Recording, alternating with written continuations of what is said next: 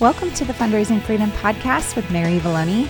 I'm your host, Mary Valloni, and this is the place where fundraisers come to be encouraged, empowered, and educated on how to raise more funds and have more freedom. Welcome to another episode. Today, we're going to be talking about the three things you need to effectively grow and multiply your cause. Now, if this is the first time you've joined the show, welcome. I know you could be anywhere doing anything, and you chose to be here learning and growing and trying to effectively raise more funds and hopefully uh, have some more freedom in the process. okay. So, hey, today we're going to talk about these three things that you need uh, to effectively grow and multiply your cause. And the reason why I wanted to talk on this topic is because multiplication is really what we're all about, right? Like when we join or when we start up an organization, our goal here is to affect as many people as possible in a positive way, right? We're trying to impact lives, help people that maybe have never been helped before. And so, as you are thinking about how do we increase our donations? How do we get more people engaged? I wanted to talk today about the three things that you should really have in play, okay? And these things may seem like common sense, but they're really important that you're strategic about them. And I'm really big on strategy, having a plan, actually knowing where you're going so that you can actually get there. That's, uh, you know, I mean, silly, but at the same time, totally why we do this, okay? So whether you are the founder, whether you've been doing this for a long time, or whether you are a part of a larger organization and just got hired on as a development staff, you are in the right place. And today's episode is for you. For those of you who actually have a, a pretty grassroots kind of cause, you are responsible for managing the board of directors. So the first thing that you need is you need an effective board. Some of you don't have to worry about the board of directors. You, you know, maybe are part of that bigger cause. But for those of you who have had to either one, recruit them or two, actually manage them, you will find out very quickly and probably have already figured out quickly that it this is a difficult group of people to manage because they're not just a normal group of people. These are your bosses. You know, if you're on staff or you're, you know, a part of this cause, the board is actually, I mean, they are at the top of the food chain. I mean, they can make or break and they can decide and make decisions as a group to take your organization in a lot of different directions. So, I just want to have a conversation with you, an honest conversation about your board of directors. Make sure that every single board member is in the right seat on the bus. It's all about having the right people in the right seats on that bus that's going in the direction that you want to take your organization in. And so I know when people start up a 501c3, they tend to just try and fill those seats with anybody who will say yes because you can't get a 501c3 at least in the United States without having a board of directors. And this is a group of people that are basically saying we will honor the vision and mission of this organization. We will we will put our names to this and say that we will actually do what we say we're going to do. And you need that. You need community leaders, volunteers who are not getting paid, who will vouch for your cause. And that's what these people are doing. Now, many times we get confused and we think that the board of directors should be the, the group of people who are raising all of our money. Now, I believe that your board should have some skin in the game and they should be giving to your organization. I don't know how they got on your board if they don't financially want to participate. You know, when you care about something, you give your time, your money, and your resources. And so if you have board members who are not giving their time, their money, and their resources, you should probably question why they're serving on your board and why they've been allowed to stay. Okay. I know sometimes people just get grandfathered in and then you came along and you're like, oh, shoot, I don't, I can't kick them off, you know. So, but I just want you to be really cautious of the fact that you need to have requirements for your board. And I'm not saying that they have to be your largest givers. I'm not even saying that they have to all financially give. I'm just saying that your your board has to be engaged in some way, and you have to have a reason why you invited them to sit on your board. Now, I understand that when you're first getting started, once again, you just need to have those people in. Now, I tell every founder, every organization that's getting started, I just say, you know, go ahead and have those conversations with those people. Let them know that you want to invite them to serve on the board, but that it's probably going to be a, for a very short period of time because we're going to be then bringing in additional board members that are going to have a little bit more of expertise in the areas that you need for the organization. But right now, you don't even know what you need because you haven't even gotten started. So if they would be willing to help you by serving on the board, that is beautiful and that's great. But I just want you to have that conversation. Otherwise, they will stick with you and you will have a really difficult time transitioning them out of the board.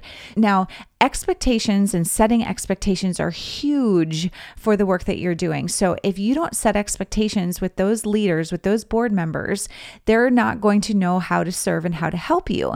So, many times when people are looking to grow and multiply, I find that they have to start swapping out their board members so that the organization can grow and that those volunteers grow with the cause. So, I know that it's hard. Many people are like, "Well, how do I vol- how do I fire a volunteer? How do I fire a board member? And it's not about necessarily firing a board member, it's just becoming clearer about the job description. What does it mean to serve on the board of directors for your cause? And make it really clear what the expectations are. Now, it's fine, you can modify these board job description at any time. Nobody has rules set out that you can't make those adjustments based on the growth and the transition of where your organization is. So today I'm just going to tell you not and I know not everybody has a board and they don't have to all work you guys don't all have to worry about this. But for those of you who are responsible for the board, I want to challenge you today that if you are trying to grow and multiply your donations and the impact that you're making, you have to address this. It is the elephant in the room. And you know that when you recruit somebody, who is not an A level. And if you guys follow any of the stuff that I do, I've got a, a, a, great grading system for our volunteers. But if they are not an A or A plus volunteer, they will not recruit the right people in and they will not set the example that you want others to follow. Your board is the bar. So when other volunteers are looking in, they're going to be paying attention to your board members and saying, well, why should I do that if they're not doing it, if they're not coming in at that same level? Okay. So I just want you to see that this is the foundational group of people that you're bringing in. And so if you want to grow and multiply, you have to address this group of people and figure out a way that you can transition the right volunteers in or just have a conversation. Many of the people that I work with, it turns out that their board really isn't that like as individuals, those people are pretty effective and those people are pretty darn connected and they're good for the board. But you may need to have a conversation to find out how how can you tap in to their superpowers? How can you tap into their network? How can you tap into their passion for the work that you're doing? Give them a role, give them something to really sink their teeth into, and give them a way that they can step up and make a difference in your cause and set the examples for others to follow. Okay, so if you don't have a board of directors, obviously this is, you know, specific for that. We'll talk about those of you who don't have a board, how you can still implement this idea and this concept. But I want you to first acknowledge for those of you who are either getting started or have a board, how to really work through this and transition into this new season. So, all right, so that's number one, your board. You need a solid and effective board. Okay, number two, we're going to talk about your staff. And now, every organization should have paid staff. I know that this is the cool thing to do. It's the the fad in the nonprofit industry is that we should have all non-paid volunteers that somehow you are more efficient, that you are, you know, a better organization if you don't have any paid staff. And I'm going to tell you how many businesses are effective when people don't get paid. Not very many, right? I mean, after a while, people get tired because they're not getting paid and it's not worth their time. That's called a hobby. okay. So if you're volunteering with an organization, I mean, I just want to say, like, huge thank you for the work that you're doing. And I know that sometimes people are, you know, you're in a season of the organization where it's like, hey, they just really need our help. And I'm stepping up to do that. And I love doing this. This is fun. It's what I do in my spare time. That's not what I'm talking about here. I'm talking talking about you are a legitimate 501c3 nonprofit, you are trying to build something, you're trying to grow something that's really huge and is going to change a lot of lives, I'm going to challenge you to consider paying your staff. Now, I know that many of you guys are the executive director or that ministry leader, the person who's in charge of the organization, and you may not be paid right now. You might not be getting a salary of any sort. But I I don't know an executive director that I've had a conversation with when I ask the question, "Do you want to get paid? Do you want this to be your full-time job?" Their answer is 99.9% yes, that's the dream. You know, the dream is that we would be full time and I would be paid to do this and I could leave my full time job and do this all, you know, all the time. I'd love to invest all my energy into this. So, in order for you to grow and multiply, you have to let go of having one foot in one boat and one foot in the other. I mean, you know how that works. If you're sitting on a lake, an ocean, a pond, I don't care, you're going to fall in the water, you know? I mean, you or you just can't go very fast. You're going to go really, really slow. And that may be where you're at is that you're trying to, to juggle a lot of different things, but you can't be all in on that one thing that you want to do. And so, in order for you to really grow and multiply, you have to have effective staff in place. And so, and that means you, if you're that ED, is that you have to be all in on this. And so, the question is, how? I mean, how, how do you do this? How do you actually get on staff? How do you start to transition over into that space? And it really starts with you making a decision, cutting off all the other options. The word decision, size, to cut off. So we need to cut off all the other decisions, all the other things that might be possible, the part-time work, the other, you know, great things that you've got going on in your life and just really look at where do I want to put my energy when it comes to my career? And if it's this, then we're going to have to start looking at how do we cut off the other options so that we can grow and multiply this thing that we've been so passionate and excited about. Now, if you are working part time for the organization, somebody else is responsible for hiring you. I understand that. I'm not saying that you have a whole lot of ability to make that change, but I just want for those of you who have started up your own organization who are in charge of this, I want to encourage you to start moving towards that decision that you need to make to become full time and to do this full time. When I took on my staff position at the American Cancer Society specifically, that's really where I felt like they had their stuff together. They knew what they were doing when it came to hiring and implementing what was required of each staff member. Now, when I walked in the door, and I've said this before on previous episodes, but I was responsible for $250,000. Now, most organizations are somewhere, you know, under that million dollar mark. We have nearly 600,000 organizations in the United States alone who are making less than a million dollars. And when you think about that, if every single staff that you have in play was responsible for $250,000, like the American Cancer Society did when I came into the staff, what could you possibly do? I'm talking about four staff, four people who were responsible for raising a million dollars. That's really all you need in order to raise the kinds of dollars that would take you into this whole new level, into this whole new growth phase. And when I took that position, $250,000 did not scare me, but I also knew that as I was walking in, that the expectation was significant that they weren't going to hire me for a position. Now, think about how much some of these positions are being paid. I know every organization is different, but let's just assume that you're getting paid somewhere between thirty and fifty thousand dollars, or thirty and sixty thousand dollars for this development staff position or this executive director position. Why would you not be raising at least five times your income? Four or five times your income in order to make your position worthwhile to even have on the payroll. So that's where we start to look at and be a lot more cautious and conscious of the fact that we need to have our staff that we pay turning around and increasing the income that's coming in so that we can multiply the cause that we're working in.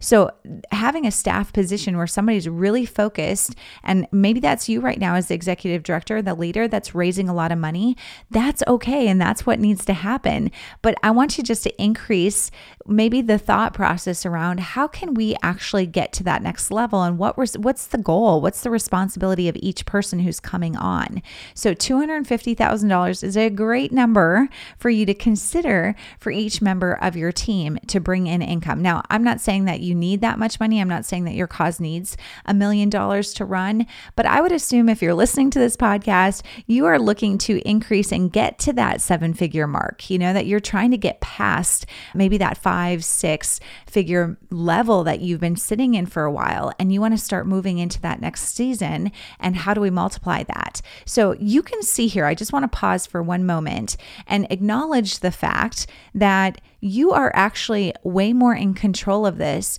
than the environment that you're in. We like to look at the environment. We like to say, oh, but the economic crisis that we're in, or this pandemic, or whatever's going on in the world is playing such a huge factor. But I will beg to challenge you on that, that the only thing that's actually holding you back is you. And the only thing that's holding back your cause is that you guys are not sitting down and you're not having these conversations about how do we build an infrastructure that's solid enough to handle the season that we want to walk into, the growth, the multiplication. How do we actually move towards that? And that has nothing to do with the economy. It has everything to do with your strategic plan what have you decided that you want to do as a cause and how are you going to move towards it? Now, I'm not saying that the same strategies that you used before all this stuff was going on are going to be as effective. I've said before that during economic seasons, like when we were in the Great Recession back in 07, 08, 09, you know, we used to get hundreds of donations that were coming in at $100 or $1,000 or $10,000. And we started to see those numbers being cut in half to $50, 500 you know, like we weren't seeing the same numbers. And that's okay. It just means that you need to have conversations with more people. And your development staff has to come back and regroup and say, you know what? It's not going to be as easy as maybe it was in the last season. We're going to have to create new systems. We're going to have to create new processes in order for us to grow into that. So I just want to acknowledge the fact that it's we have a lot of control and we have a lot of power in this season to either increase or decrease the donations that are coming into the work that we do. But it, I do believe it's it starts with your staff.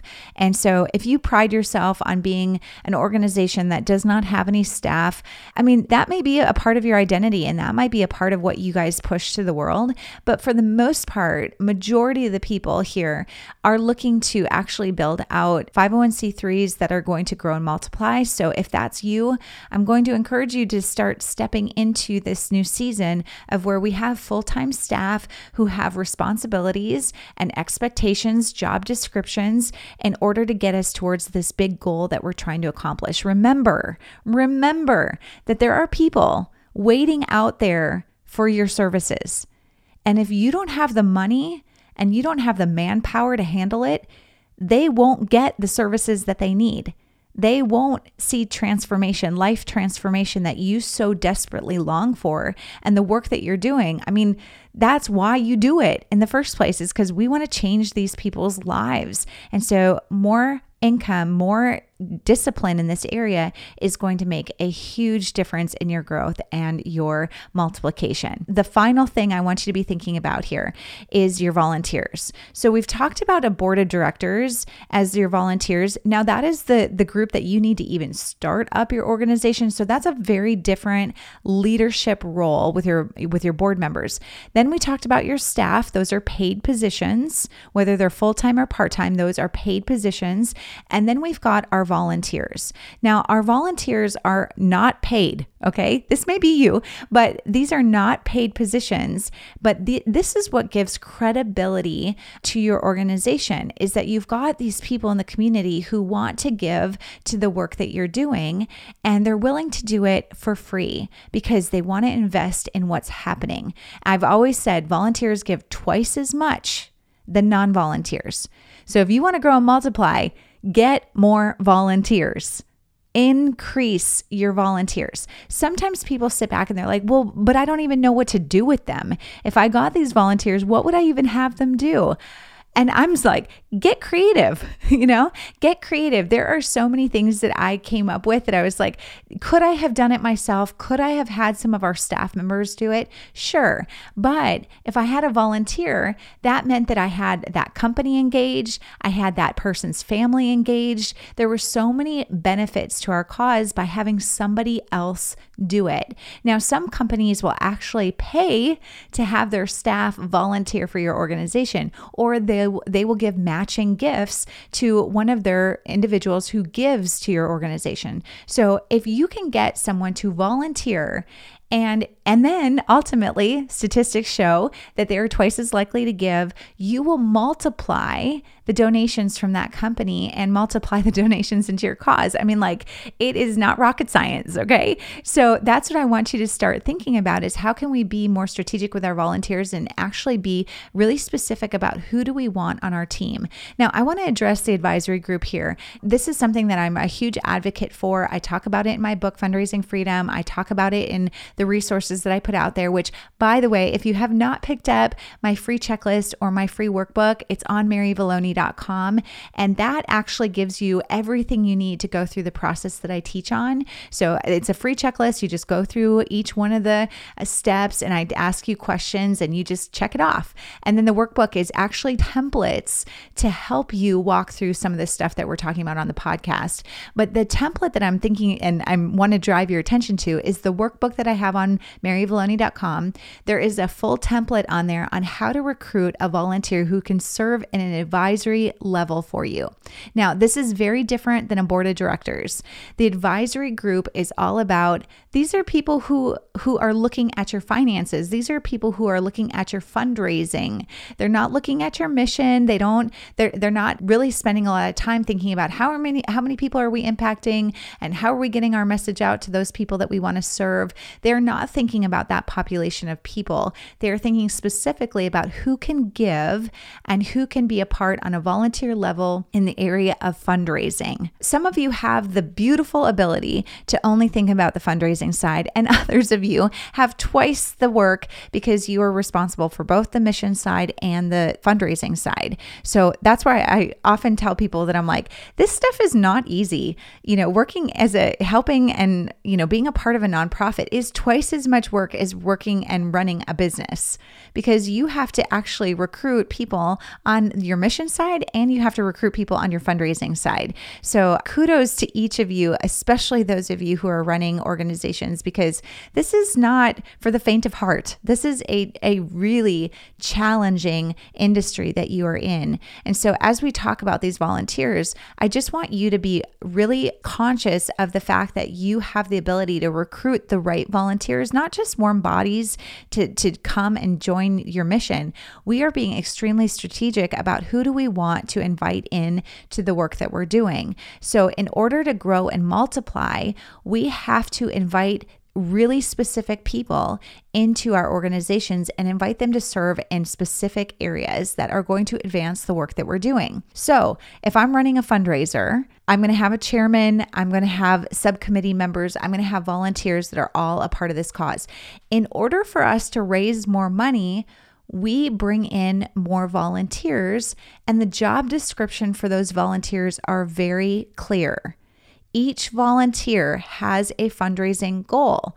Now, nobody's going to join your fundraising volunteer team without seeing this job description, without seeing what it means to be a part of your group. So they're not going to say yes unless they agree to that fundraising goal. I'm going to be really clear here. If I volunteer, if I say, yes, I want to be a part of your next fundraiser and I want to volunteer and help you with that, I'm going to know that there's probably a volunteer, like a, a fundraising goal that's going to come alongside that. That's just normal and it makes it's common sense. Okay. So don't feel bad when you invite somebody to serve on your fundraising team and help on your, whether it's an advisory team or whether it's on a committee.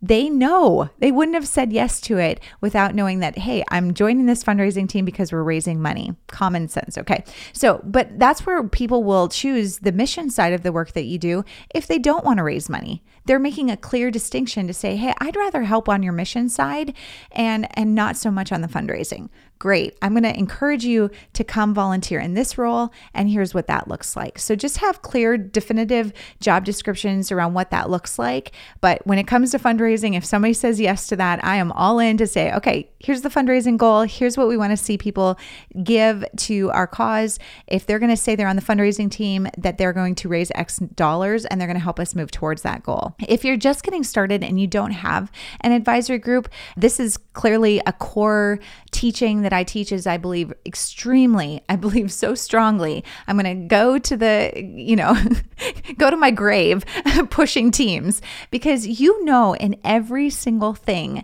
that you're a part of, the better the I mean the better the team, the better the results, right? Look at sports, look at any sort of athletic team. When you have a good team, like not just a good team, but like a really great team, you win championships.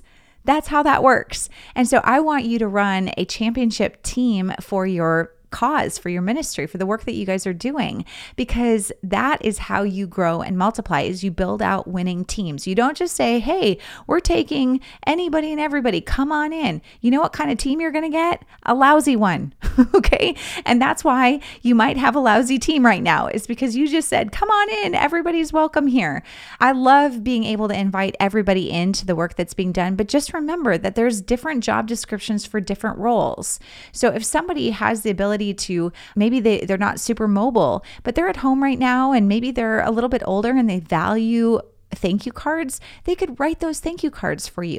If they're great on the phone, if they're super personal, they could be picking up the phone and calling some of your donors and just thanking them or calling some of your volunteers and saying, We just appreciate you so much and just wanted to check in on you. You could have a whole crew of people who do that. So just think through, be really creative when it comes to how could we engage some volunteers to step up for us. Now, if I say I volunteer for an organization, I am aligning myself as a community community member, I'm aligning myself with the values of that organization and it says something about me. So I get something out of every single volunteer opportunity that I'm a part of. And every single one of your volunteers finds value in what they're doing with you because it says something about them. So if you watch any of these organizations and you see some of these people who are just die-hard volunteers and they are like going crazy about trying to encourage people to do what they want done, you can see they find great value in that and they're getting a lot of reward. So don't feel like you have to give somebody something in exchange for their time. They are getting it because they're making a difference. Now think about yourself you are volunteering probably a lot of hours because you're not getting paid.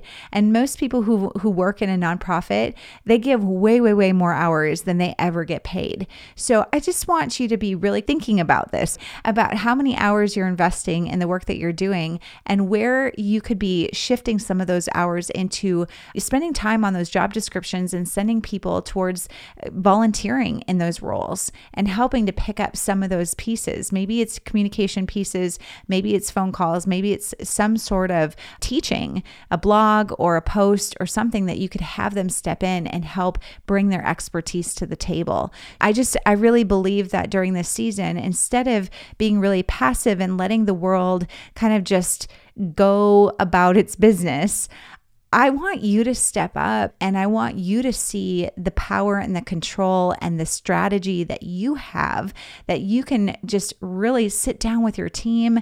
You can start talking about how do we want to recruit volunteers during this season and let's just start empowering our board, our staff and our volunteers to step up in a way that they've never stepped up before. And this may be a come to Jesus meeting. This may be a sit down and say, "You know what? What we've done in the past is not going to work in this season. we have to go back to the drawing board. We have to go back to our vision and we've got to start having these conversations about how and who, what, where, when, why. We've got to talk about all those things today. 2020, what are we going to do to move our mission forward? How are we going to grow? How are we going to multiply? Because the need is still so great and your people need you. Okay. Uh, something that a friend of mine had mentioned to me just this last week that it was really powerful for me. And I've, I, it's an exercise that I've done in the past, and I know a lot of you probably are familiar with. But just take out a sheet of paper and just write yourself a letter, write your organization a letter from somebody who benefits from your cause. And write that letter in today as though you have just absolutely transformed their life. You have done exactly what your organization has set out to do. Write that letter to yourself and let the let the words sink into you about why you can't just sit back and do things the way that it's always been done. That person needs you needs you to be the best version of yourself, needs you to be really focused about the energy and the time that you're spending so that they can can get the services that your organization offers. This is just a, a really important season. You know, it's going to make or break organizations, it's going to make or break people.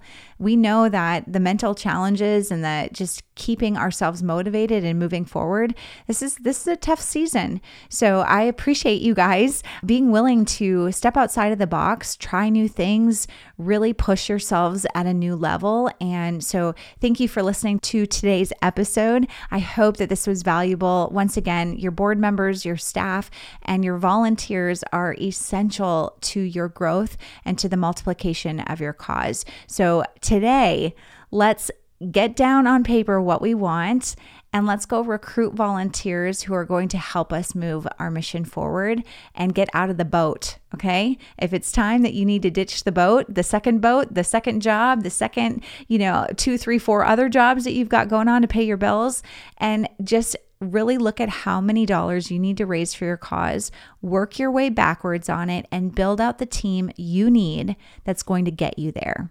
All right. If you need anything, reach out, Mary at maryvalloni.com. You guys know that I'm here for you. If you are trying to build this out and you're like, man, I don't know what I'm doing, I need some help, reach out to me, okay? I've got resources for you, I've got ways that I can help you. So I don't want to leave you hanging or that you're out there trying to figure it out on your own. So reach out to me, Mary at maryvalloni.com, and I would be happy to connect and have a conversation and figure out how I can best help you move forward. So, on that note, let's go change the world one volunteer and $1 at a time. We'll see you guys soon.